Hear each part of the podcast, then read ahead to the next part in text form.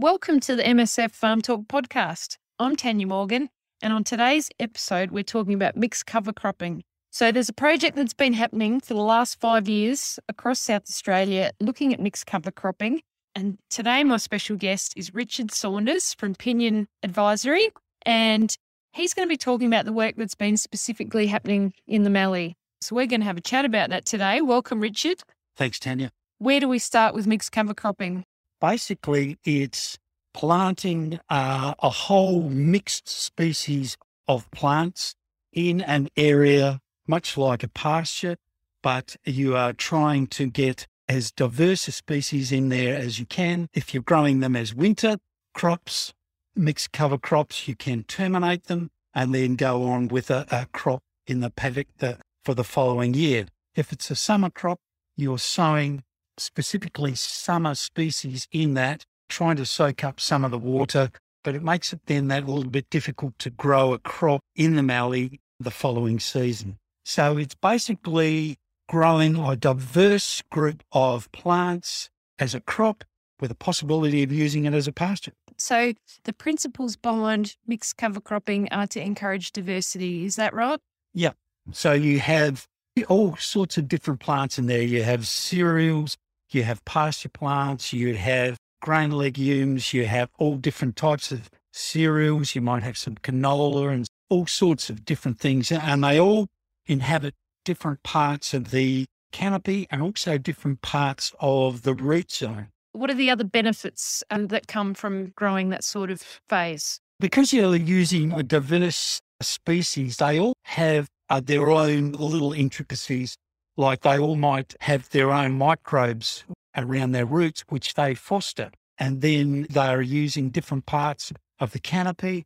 And the thought is that uh, a diverse group of plants is a, a more natural pasture or more natural crop because if you go back to before agriculture began in a serious way, there was diversity. There wasn't just a monoculture of wheat or a single crop. There was a, a diverse group and animals grazed at and they picked and they chose and it, it suited the land well. And I should say at this point that the whole idea of this project and the whole idea of introducing this diversity is to try and not only arrest the decline in soil carbon, but to really make some inroads and see if this program can get some useful soil carbon increases in some of our Mallee soils. So it's all about, in summary, soil improvement. How well have things been going in the Mallee? There have been three trials, one up at Parilla, Waikerie and Langwell Creek. What's been happening there? Jeremy Nelson was involved in getting these trials up and running. And with the help of the cooperators, they sowed out some replicated trials. And in the first year, it worked astoundingly well, particularly down at Lameroo.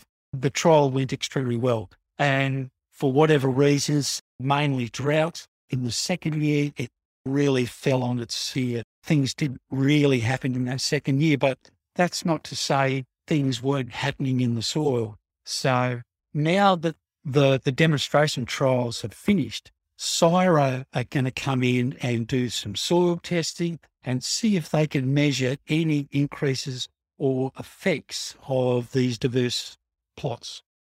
There are definitely some challenges with mixed cover cropping in low rainfall regions, and I know that some of the years we've had haven't been conducive to, to growing crops in general, let alone adding another phase of cropping over summer where you might try and slip that in between two winter crops.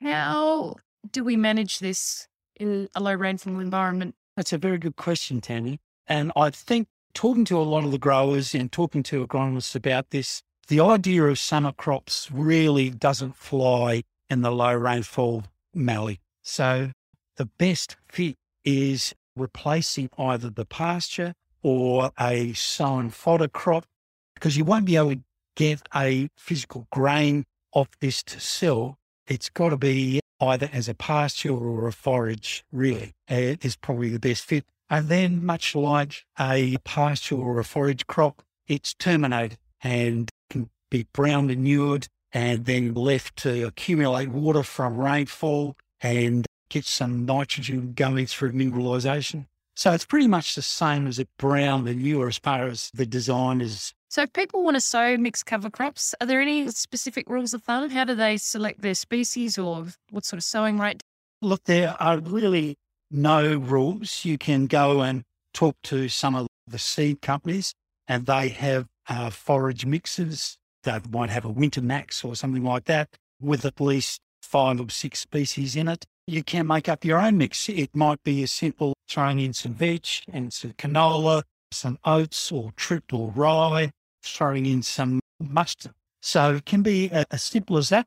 There are groups in America which are sowing mixtures of 25 different species. So they're trying to cover every base in the soil and, and in that environment. But I, I think starting off easily is just starting with something, uh, a, a, very simple mix. And whatever you've got on hand can work as long as you know you can terminate it at the end. Anything else that's worth knowing about mixed cover cropping? Look, I think the seed mixtures can be fairly expensive unless you really make your own. The other thing is, I think there's quite a few benefits to mixed cover cropping. Building soil life we know that microbes and microorganisms in the soil really are the drivers of, of, of productivity and sustainability. So the thought of diversity I really like because it's that building the soil life. You can suppress weeds, you can reduce erosion. Talking about cutting fertilizer use, and that's still to be worked out. But at the end of the day, we're really trying to increase soil carbon. And this project will tell us are we increasing our soil microbes? Are we increasing our soil carbon? If we can increase our soil carbon, how long is this going to take? What else can we do to do that? Because at the moment, we've got no till farming, we're using press wheels and knife points, but really we're still getting some decline in soil carbon. So whatever we can do, and perhaps mixed cover cropping is one of those ways that we can arrest this decline in soil carbon. Where to with the project? I know it wraps up this year. But where can people go and find some more information? Yeah, that's a very good question. Dr. Mark Farrell is speaking at the GRDC update this year, and uh, we're really looking to have some results out of that fairly soon. And look, I'm planning on producing as much uh, information as I can and put it out through MSF. We'll definitely keep people posted. Thank you very much for joining us today, Richard. That's been a really good introduction and summary into what's been happening in that space. And this project has been supported by Ag Excellence Alliance and MSF through funding from the Australian Government's National Landcare Program, GRDC, and the South Australian Department of Environment and Water. Thanks for joining us. If you want to hear more, like and subscribe to the MSF Farm Talk podcast. Catch you later.